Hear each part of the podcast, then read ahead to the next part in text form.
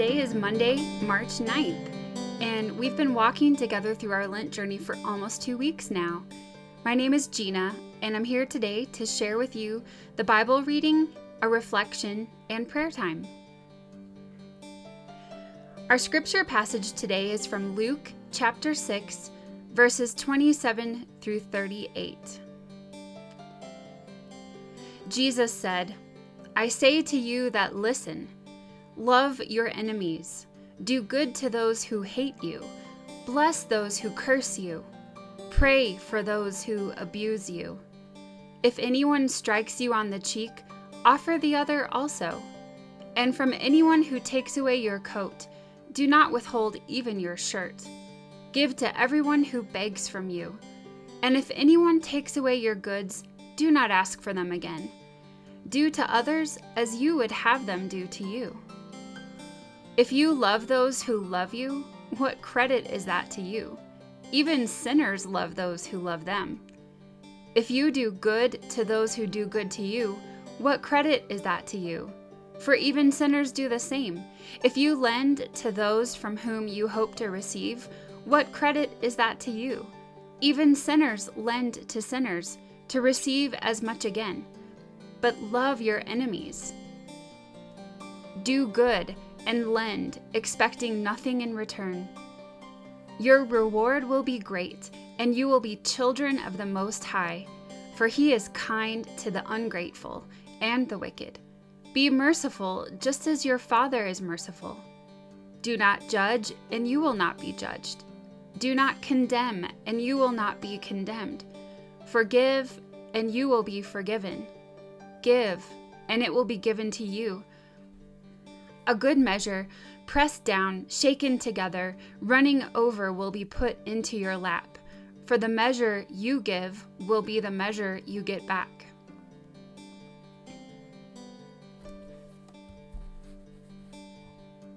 When I was in public school, for several years a group of girls bullied me. If a teacher or another adult wasn't within hearing distance, they took every opportunity to isolate me so they could mock my clothes, my hair, and my mannerisms, humiliating me in front of as many other students as possible. I was terrified of these girls, and I felt powerless to change the situation or to get the upper hand. One day, my dad suggested, Why don't you try praying for them? I remembered then that I had read in the Bible I was supposed to love my enemies. So, not knowing what else I could do for them, I started praying for them every day. At first, I did this grudgingly. Obviously, I did not want good things to happen to them. I wanted them to suffer for the way they made me suffer every day at school. But something interesting happened. The more I prayed for these popular cheerleaders who seemed to have everything from money to beauty to opportunity, the more I actually felt sorry for them. I noticed ways that they were poorer than me Listening to their conversations, I realized some of their parents had divorced and they were being neglected by the parent they lived with. Others had unstable home lives. Some were entirely too spoiled by the wealth and attention of their parents, and they lacked gratitude and joy for the abundance they were given. Worse still, none of them knew God like I did. The more I prayed, the more compassion God gave me for my enemies. It became easy to forgive them for the ways that they intentionally tried to hurt and crush me. Even more so, I found myself doing kind things for them in return. If one dropped a pen on the floor, I picked it up and gave it back to her. One day, I even plucked up the courage to invite another to church with me. My bullies were confounded. They did not know what to do when I was nice to them after they put gum in my hair or mocked my clothes in front of the class. They became confused, uncertain, and even embarrassed. Gradually, the bullying stopped. Putting a stop to the bullying had not been my goal. What I had sought through prayer was understanding and forgiveness.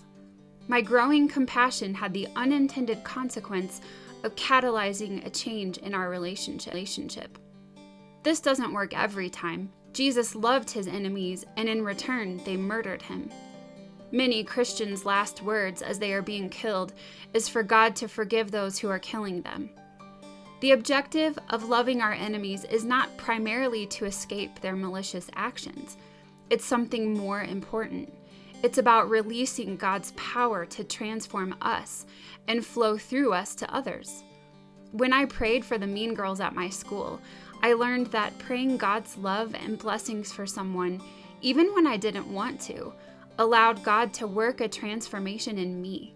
He replaced my powerlessness, my anger, my anxiety, and sadness, feelings that were all focused inward on myself, with peace, compassion, joy, and power over my own response to the situation. I changed. Some might read today's passage as giving our enemies the license to continue abusing us. But when I prayed for my enemies and allowed God to plant compassion and forgiveness in me, God replaced my helplessness with His power to stand against the abuse with His love. He showed me that love is more powerful than fear. As I developed compassion and forgiveness, I think I began to exude a strength and confidence I hadn't had before. And my changed attitude sent the message that they could no longer abuse me. Contrary to what the world believes, God's forgiveness and compassion strengthens us, empowers us. It doesn't make us weaker. The ways of the world are to love those who love us, and to disregard or even hate those who hate us. That's the easy way. Anyone can do that, as implied in today's passage. But God's ways are not the ways of our world. His kingdom requires more from us, but it gives us so much more in return. As Jesus said in today's reading, if you love those who love you, what credit is that to you? Even sinners love those who love them. If you do good to those who do good to you, what credit is that to you? But love your enemies, do good, and lend, expecting nothing in return. Your reward will be great, and you will be children of the Most High. For he is kind even to the ungrateful and the wicked. Be merciful, just as your Father is merciful. When we live by these rules, we follow in the footsteps of Jesus.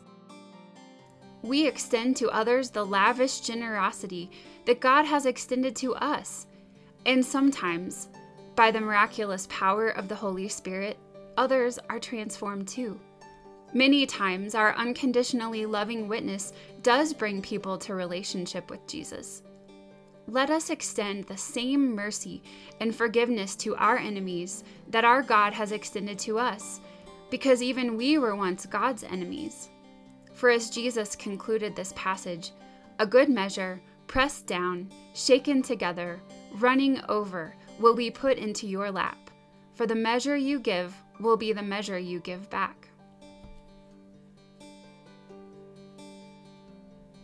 Let's open our hearts to the voice of God as we reflect on some questions. Is there someone in my life who I simply don't like and try to avoid? Or is someone even my enemy trying to hurt me in some way? Commit today to begin praying God's love and blessings for that person or people every day, and ask for God's compassion and forgiveness to work in your own heart. What is my posture towards others generally? Am I lavish and generous in my kindness, understanding, and compassion? Or am I a bit miserly, being quick to judge and criticize and to dismiss those who annoy me?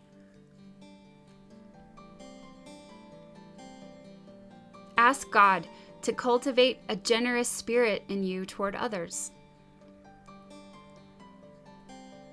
What is one act of kindness I can extend toward an enemy or someone I've experienced broken relationship with this week?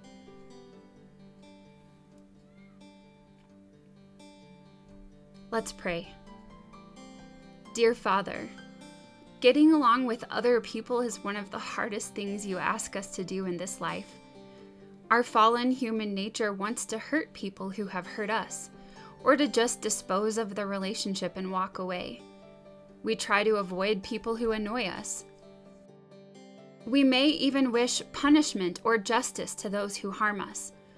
Yet, that is not how you want us to live and who you want us to be as citizens of your kingdom. You ask us to trust you for justice and in our own hearts to extend Christ like compassion and forgiveness to others. Please plant in us the seeds of a lavishly generous spirit to others. Give us the strength and wisdom to lovingly oppose abusive or hurtful behaviors toward us. Fill us with compassion and understanding so that we can see how it is that hurting people tend to hurt others. Transform us, and through us, transform those around us who are hard to get along with or whom we even consider to be our enemies. Teach us to love others as you have loved us. We pray this in the name of Jesus. Amen. Today's additional scripture readings are found in the book of Daniel, chapter 9, verses 3 through 10, and Psalm 79, verses 1 through 9. Watch the video story of a man in India who made his family's life so difficult that they didn't even like him. But find out how a change began in his life when his wife prayed and fasted for him. You can find the link to the video in today's transcript on our website at www.lentjourney.org. The Lent Journey podcast and website are a production of the Eurasia Region Church of the Nazarene.